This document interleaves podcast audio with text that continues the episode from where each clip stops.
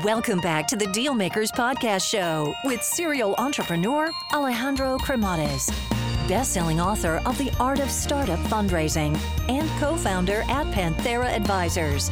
In this podcast, we ask our guests about their successful acquisitions and financing rounds. This episode is brought to you by Gelt. So, when it comes to building wealth, taxes are such a big part of the strategy. And even if you're already filed, being proactive about this year to lower your future liability is so important. Gelt actually provides a proactive approach to tax strategy, combining innovative technology and expert CPAs. By creating personalized tax strategies for your unique financial needs of multiple revenue streams, M&As, restricted stocks, various investments, and more, you can keep your hard-earned money. Our their proprietary platform ultimately gives you the full transparency of your tax management and direct communication with your CPA to reach your financial goals and grow for your wealth faster. So again, you know, if you're interested on this, go to joingelt.com uh, and they are actually on the show notes that I'm going to be posting a very special offer for you all that you can actually enjoy. So again, you know, join gelt.com. Alrighty, hello everyone, and welcome to the Deal Maker Show. So, super exciting founder that we have today. You know, obviously the idea uh, came out, you know, of uh, you know his visit to Spain. So, obviously, I'm a little bit biased here. You know, uh, that it's an amazing idea, and and he and he came from an amazing place. But we're gonna be, you know, talking about building, scaling, and all of that good stuff. You know, also turning fisherman towns into brewery towns. You know, with now all these fishermen, you know, like reinventing themselves too. But again, super inspiring, you know, the journey of this founder. So without further ado, let's welcome our guest today, Matthew Roberts. Welcome to the show. How's it going, Alejandro? Thanks for having me. Excited to uh, chat you through the history of uh, Cometeer and all the exciting stuff we have in our future here. Originally born there in Massachusetts, so give us a little bit of a walk through memory lane. Matt, how was how was life growing up there? Uh, so I, I, was born and raised in, in Ipswich, Massachusetts, which is actually just a, a few miles from where our f- facility is today. Uh, town right on the water. Um, everyone growing up in my town was a uh, you know Red Sox, Patriots fan, this and that. Short uh, shot from Boston. Uh, my my father was an entrepreneur, so I think he kind of laid the groundwork for me. I always you know uh, w- was up to some entrepreneurial venture during my summers in, in high school, in college, and was lucky enough to study ab- uh, abroad in Spain during my junior year. And that really brings us to the uh, inception of Cometeer. So, for all you coffee lovers out there, uh, Cometeer is a, a, a brand new product on the market. We're a category creator. Uh, we deliver the absolute best tasting coffee on the planet, all from a uh, single serve flash frozen capsule. There's no machine required. And uh, I know a lot of companies out there in this um, congested space say that they have the best tasting coffee. There's a lot of gimmicks, but we've actually proven scientifically that when you take a coffee bean that's roasted fresh and you grind and brew it into a liquid and then flash freeze it in a liquid format, it will preserve better than any other packaging format or processing format on the planet. So all you need to do to have the most delicious cup of coffee is melt this frozen little puck into eight ounces of hot water. But if iced coffee is your jam, it's easy to melt and mix into ice water. You can make espresso based beverages, affogatos, espresso martinis, anything under the sun, and all from this capsule that's fully made of aluminum. It's the first curbside recyclable capsule on the market as well. So that is a sweet kicker. There it is, the sweet kicker, and we'll, we'll we'll get into it, you know, in just a little bit. I guess let's let's rewind back. So obviously, you know, like you were you grew up there in in in Massachusetts, you know, right outside of, of Boston, and and that's all you knew. So I'm sure that you know going all the way across the Atlantic, you know, going there to Spain, you know, to Pamplona, where you see the bulls running and you know all of that good stuff. You know, I'm sure that that opened up a little bit more your worldview about things. How would you say that was the case with you? Oh, I well, I mean, it was one of the most incredible experiences of my life. So not only did I grow up in the Boston area, but I went to school in the Boston area, and you have a, a lot of locals there. So for the first time ever, I was studying in a classroom with uh, students from Barcelona or Madrid, Hong Kong. Folks were coming in from all over Europe. So it was great to just get a feel for not only the, the Spanish culture, but it was a it was a full on melting pot uh, over there, and it was awesome to you know eat uh, Indian food with my my my friends that were studying uh, abroad from India. Uh, the the the pinchos or tapas in Spain were incredible. Uh, the coffee culture in Spain was awesome, and actually, you know, Cometeer started because I was missing my Dunkin' Donuts iced coffee uh, that you know I was drinking every day in Massachusetts, and going over to Spain and getting a taste for better coffee uh, was was awesome. But on top of that, knowing that there was that void over there and you couldn't get a nice coffee, that's what that's what started the experimentations in my apartment or piso out there in Pamplona. And and just for the people that are listening, I mean, when you go there to um to one of those bars and and and and, and basically you ask for a nice coffee, what they give you is the coffee and then basically they give you a glass with ice so that you can do it yourself. So it, it's all messy, then you're putting it everywhere. So I mean, I, I totally get it. So I guess you know, for you too, I, I think that you know they say that entrepreneurs are either born with it or they are all of a sudden they develop into it. I guess for you, you know, seeing your dad, you know, he already had the entrepreneurial bug, so God knows, you know, perhaps you were already born with it. But I'm sure that, you know, going through the ups and downs that he experienced, I'm sure that that was, you know, quite impactful for you and that made a difference, you know, in you as well. Yeah, it was it was an incredible experience to see how his company uh, evolved. So he's in the automotive industry. He makes capital equipment. So not only is he an entrepreneur, but he his his capital equipment goes into big automotive factories. He builds stuff that's physical. So I definitely got the bug on like on that front from him. I wanted to make something tangible. And I thought I was going to go down a, a SaaS or a software route at one point in time. Um, but knowing that there was the opportunity to scale and manufacture such a unique food and beverage product, uh, it was just a, a, dream come true. But watching my dad build uh, the his machines over the year and seeing how they progressed, where you know uh, uh, one machine would take up the entire manufacturing floor uh, and was loud and was noisy and would have a let's say a capacity of 10,000 units a week and that machine going to something that was a quarter of the size that was much smaller of course uh, more silent when it was operating and have an output that was 10 times that of uh, his first machines. It was awesome just seeing that progression and seeing him win the business of the of the Fords in the in the GMs of the world now to winning the the business of the Rivians and the Teslas out there. So it's cool seeing his evolution, and I'm hoping that Cometeer sees a, a similar evolution where we are putting out a better, newer version uh, year after year. So that was a great experience to have a, a, a father as an entrepreneur and watching him through those those turbulent times and and the ups and downs, of course. Well, that's what you get to learn the most, eh? and I'm sure that for you, you know, that was quite a, a very inspiring, um, you know, journey to to really see what he went through as well. So I guess fast forwarding here now, you know, you find yourself in Spain. You don't see, you know, the Dunkin' Donuts. There's no Dunkin' Donuts around. You know, you can't get your iced coffee. You're getting, you know, this to do do it yourself type of thing, which is very messy, you know, in cafeterias. So so walk us through how that idea, you know, for Cometeer started to to really develop. Yeah, so you know, when I, I couldn't go to uh, you know the the Dunkin' Donuts or the big chain down the street and get the the the, the big gulp iced coffee, I had to start uh, making it in my apartment for the first time ever, and uh, I found it was just super challenging to first off brew a, a good cup, right? And even if you made it through that process and you brewed a delicious tasting cup of coffee, you'd pour it over ice and then it would dilute and it'd get all watered down. So you had to find that that balance of brewing the coffee well, brewing it strong enough so you could pour it over ice. So, you know, even if you you brewed it and put it in the fridge overnight, it would go stale the next day. So there wasn't a uh, a simple solution to getting that that perfect iced coffee. So I came up with a clever idea when I was over there uh, what I was doing was brewing a, a super rich pot of coffee, something that was, you know, three or four times stronger than a normal cup. I'd freeze that pot into little ice chips, and then I'd package those ice chips with larger ice cubes that were made of coffee that was less potent of a drinking consistency. So when I wanted a quick iced coffee in the morning, I could grab this mixture of ice cubes, add water to them.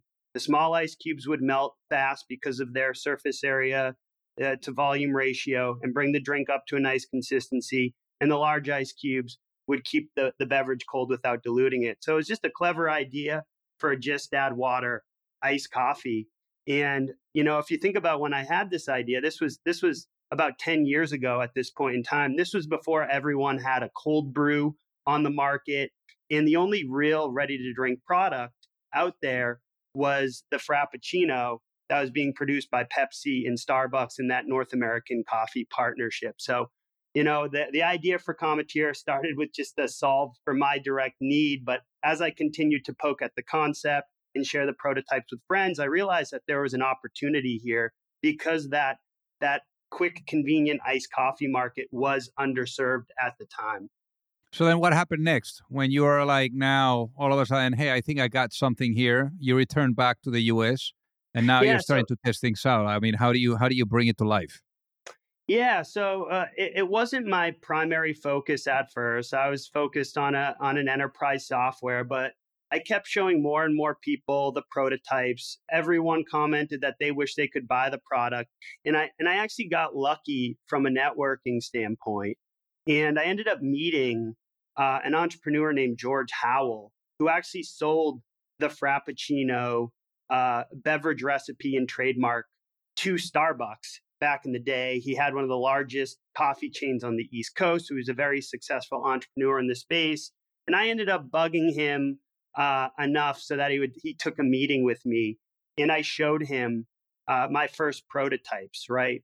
And he took a sip, and I thought uh, he was going to say like, "Wow, this is incredible! Let's call up Starbucks. Let's let's call everyone in my in my phone book." But he he took a sip and practically spit out the coffee.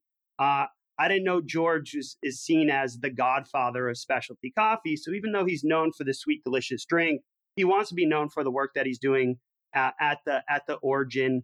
Uh, his work with farmers. He, he he founded this group called the Cup of Excellence. He's helping farmers get paid top dollars for their beans. So he threw his arm around me and said, "Kid, this this coffee is horrible, but let me let me share a great cup of coffee with you." And he brewed me a single origin coffee from the Borboya region of Ethiopia. It was the most delicious coffee I'd ever had in my life. He explained the flaws of the coffee supply chain to me and how difficult it was to actually deliver a cup of coffee as delicious as he shared. And honestly, after I took one sip, wow, like this coffee had all of these juicy, uh, nutty notes to it that I'd never tasted in my Dunkin' Donuts. And I thought, wow, if I can merge the quality of this cup with the convenience of melting an ice cube, then there's really something here.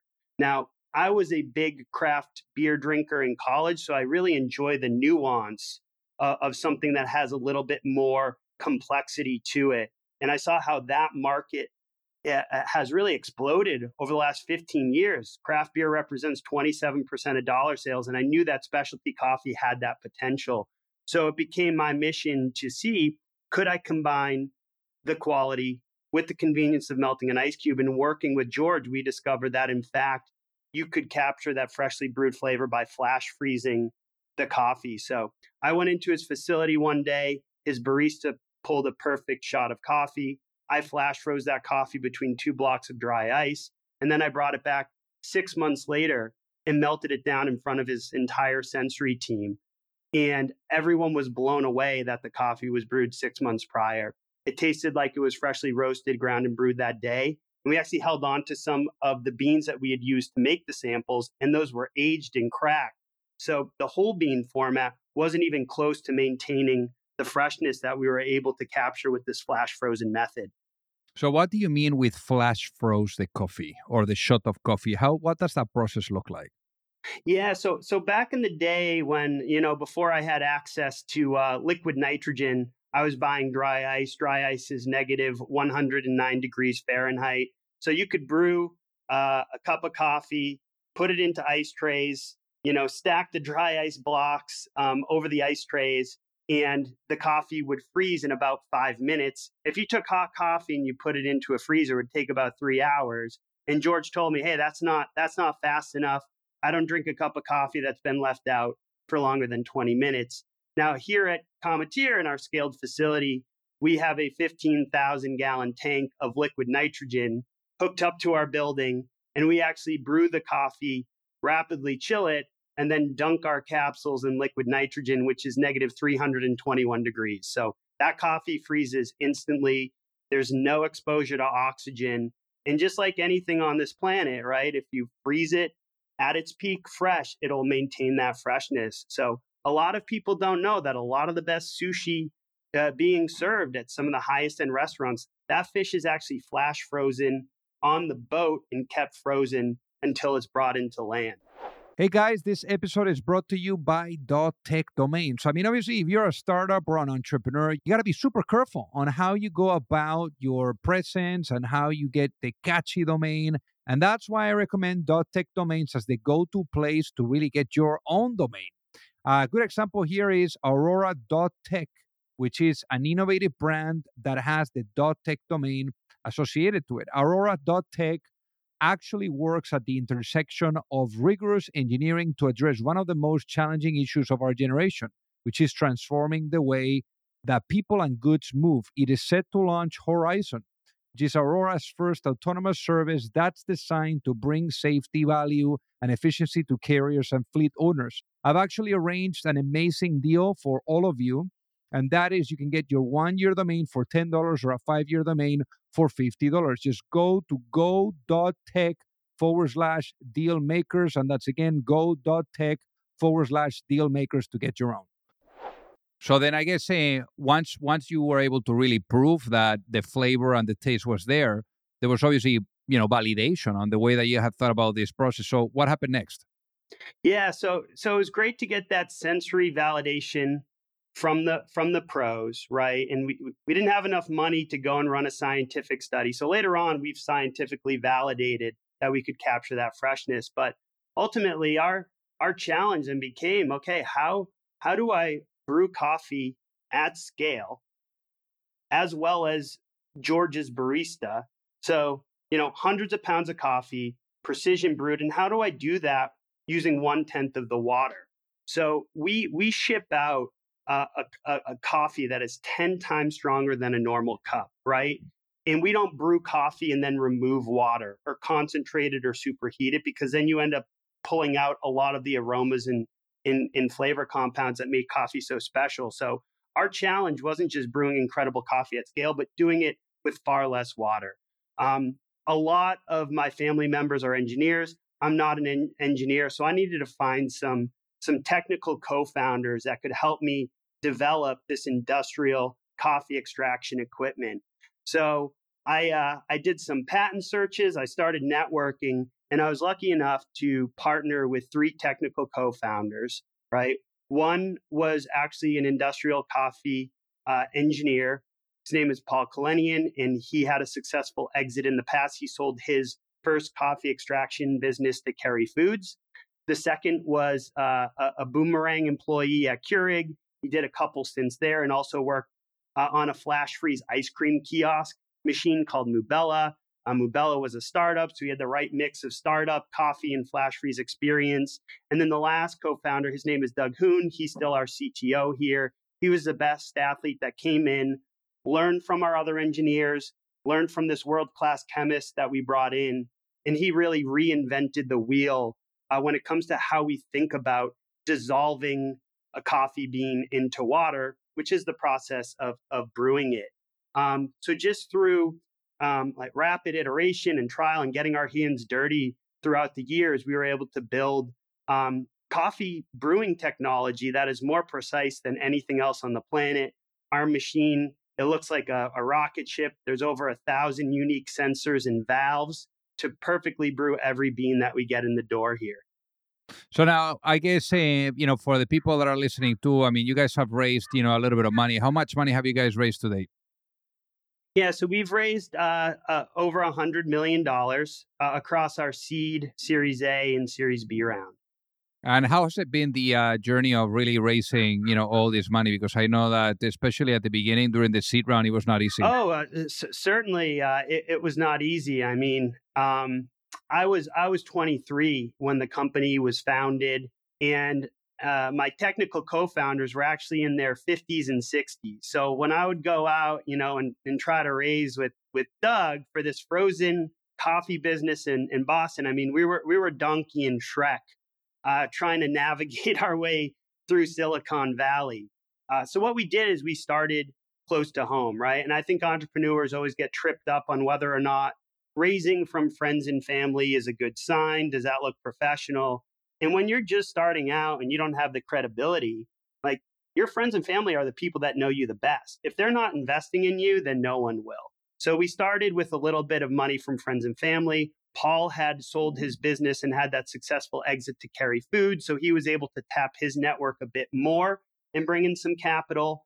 So we got just enough breathing room from friends and family to then go out and raise from coffee professionals. The tech investors didn't really understand our product at the beginning. Professional investors, it was too early for them. But we were lucky and we're able to network through and get get get and get in touch with the founder of Keurig Green Mountain. I actually sent a cold LinkedIn message to his son. I got in touch with the family office.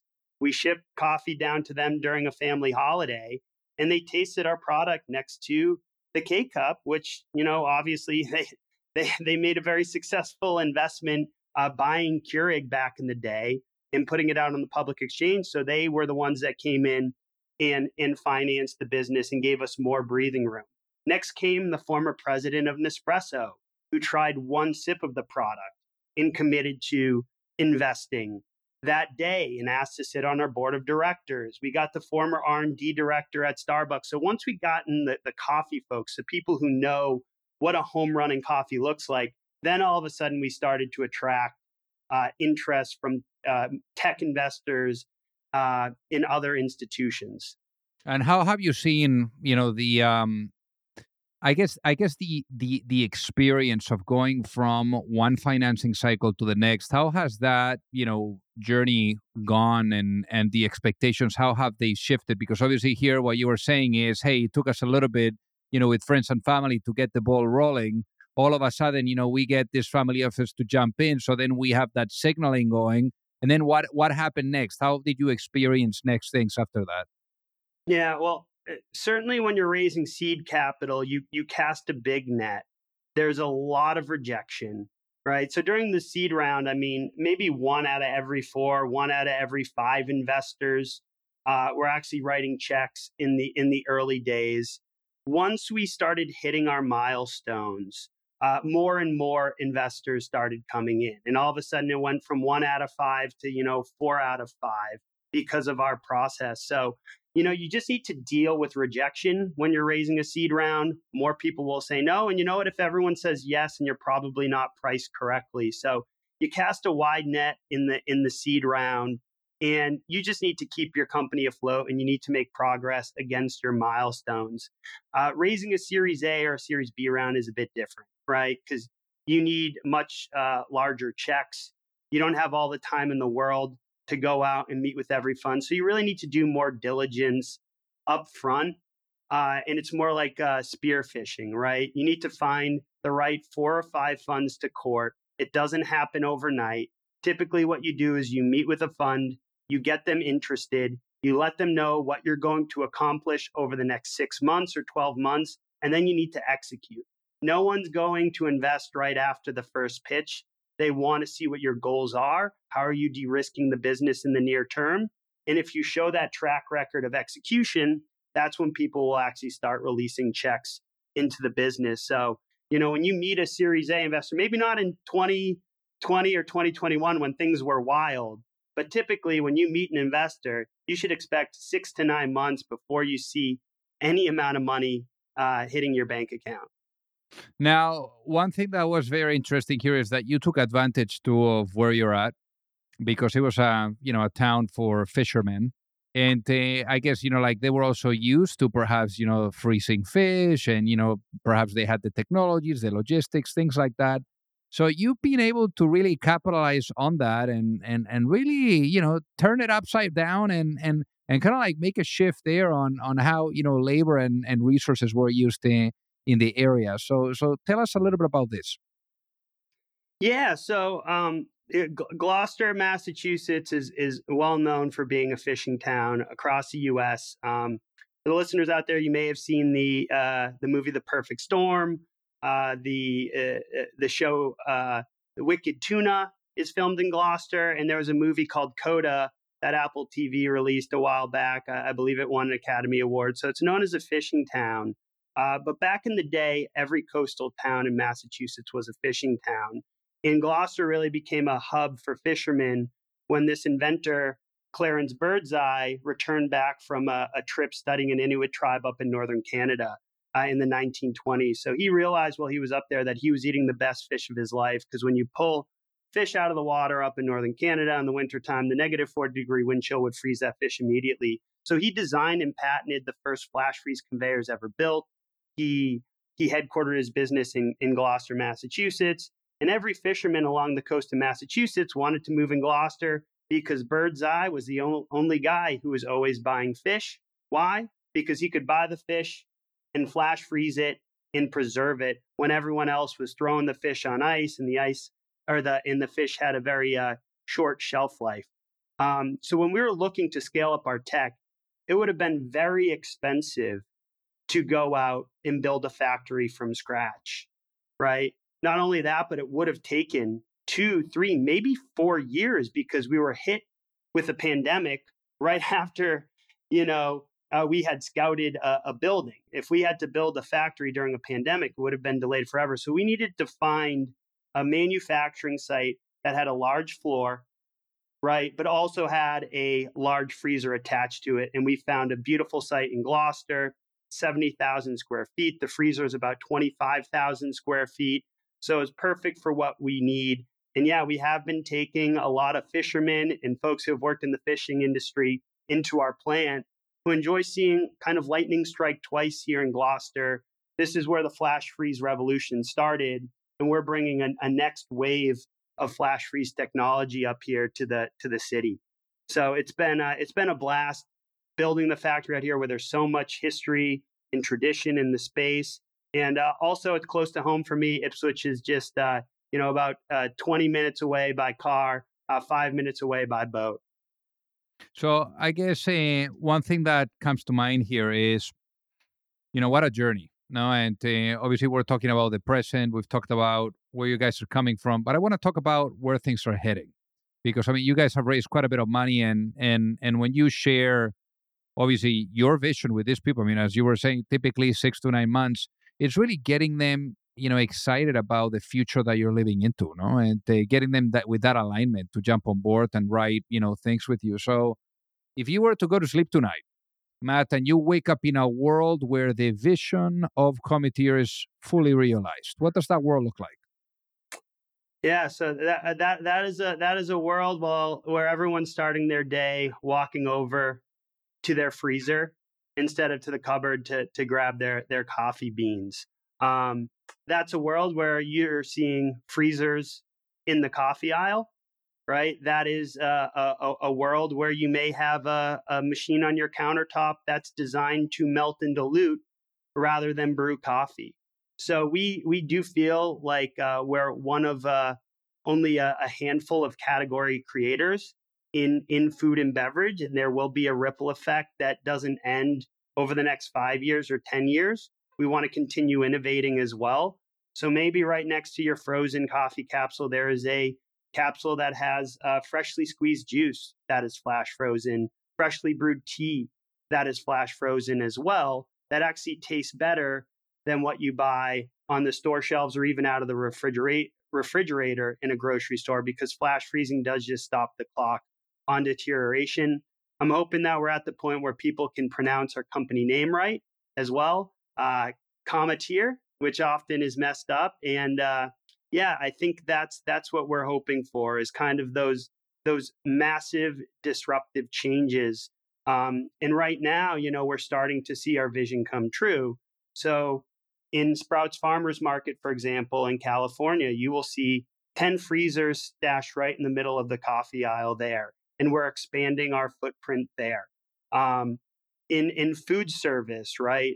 There's, there's a dramatic impact we can make. It's so hard to get a great cup of coffee because uh, brewing coffee is really difficult, but melting is easy. So I think on the food service front, you'll see a lot of folks preparing single origin coffees um, from behind the counter. People will hopefully look at coffee more similarly to wine because now you can enjoy the good stuff and you don't need to turn your kitchen into a science fair to get the good stuff. So I'm hoping that we have a uh, we make a massive positive impact on the space in general. And one thing that certainly keeps us going is we know that we'll have um, a, a, a, very positive uh, impact on on farmers. Uh, right now, you know, a coffee bean really loses its identity throughout the supply chain. But if Cometeer can can work with our roasters so that we can preserve that nuance uh, in a, in a specific coffee bean and preserve it through uh, the brewing step and the distribution step, so that customers can actually taste the difference. Then we're hoping more and more dollars will flow back to the farmers. They can invest in unique processing methods. They can invest in quality, and coffee will get better and better for years to come. Amazing. Now, let's talk about the past, but doing it with a lens of reflection. Let's say I was to put you into a time machine and I bring you back in time to that moment where maybe you were in Spain. You were sitting at one of those bars and, you know, having some amazing tapas, maybe having a paella or, you know, God knows. And, um, you know, you have the opportunity of sitting down right right next to that, uh, you know, younger man. And you're able to give that younger man one piece of advice before launching a business, what would that be and why, given what you know now? Yeah, so um, I think the the the one piece of advice I would I would give my uh, my past self is just really double down on the people in the talent, right? Because at the end of the day, when when you're a CEO, uh, you can do everything in the early days, right? you have enough time you're you're running in every single direction but at the end of the day when companies scale um, you're really responsible for developing the strategy uh, in the vision clearly communicating that and then making sure that you hire and empower the right people to execute against that strategy right? And your job is really making sure that those folks have the resources they need to be successful. So um, taking more time with uh, hiring decisions, right? Meeting more candidates, the importance of back back channel uh, references, all of that is super important because at the end of the day, if your company is going to to reach its full potential, you're not doing everything. You have someone who's 10 times better than you doing every specific task at the company. So just doubling down on the people and the talent you bring in. And I was lucky to find some incredible co founders and early people to join me on this journey. Right. So I got lucky there. But you know, it's one wrong hire, two two bad hires, not getting the right people in the door and empowering your people. That's where companies can can get shaky and where your vision might not reach its full potential. Very profound. So, Matt, for the people that are listening that would love to reach out and say hi, what is the best way for them to do so? Uh, you can, uh, you know, uh, ping me on LinkedIn. I'm easy to find. Uh, or you can uh, uh, ping me at matt at cometeer.com. If you're interested in, in trying our product, you can go to cometeer, that's C O M E T E E R dot com. We ship the product all over the US, frozen right to your door hopefully everyone uh, enjoys a, a, delicious cup that's listening and gives the gives the product a try. Amazing. Well, hey Matthew, thank you so much for being on the show today. It has been an honor to have you with us. Awesome. Thanks, Alejandro. Really appreciate it. If you like the show, make sure that you hit that subscribe button. If you could leave a review as well, that would be fantastic. And if you got any value, either from this episode or from the show itself, share it with a friend. Perhaps they also appreciate it. So also remember, that if you need any help, whether it is with your fundraising efforts or with selling your business, you can reach me at alejandro at pantheraadvisors.com. You've reached the end of another episode of the Dealmakers Podcast. For free resources and materials, head over to alejandrocremades.com. Thank you for listening and see you at the next episode.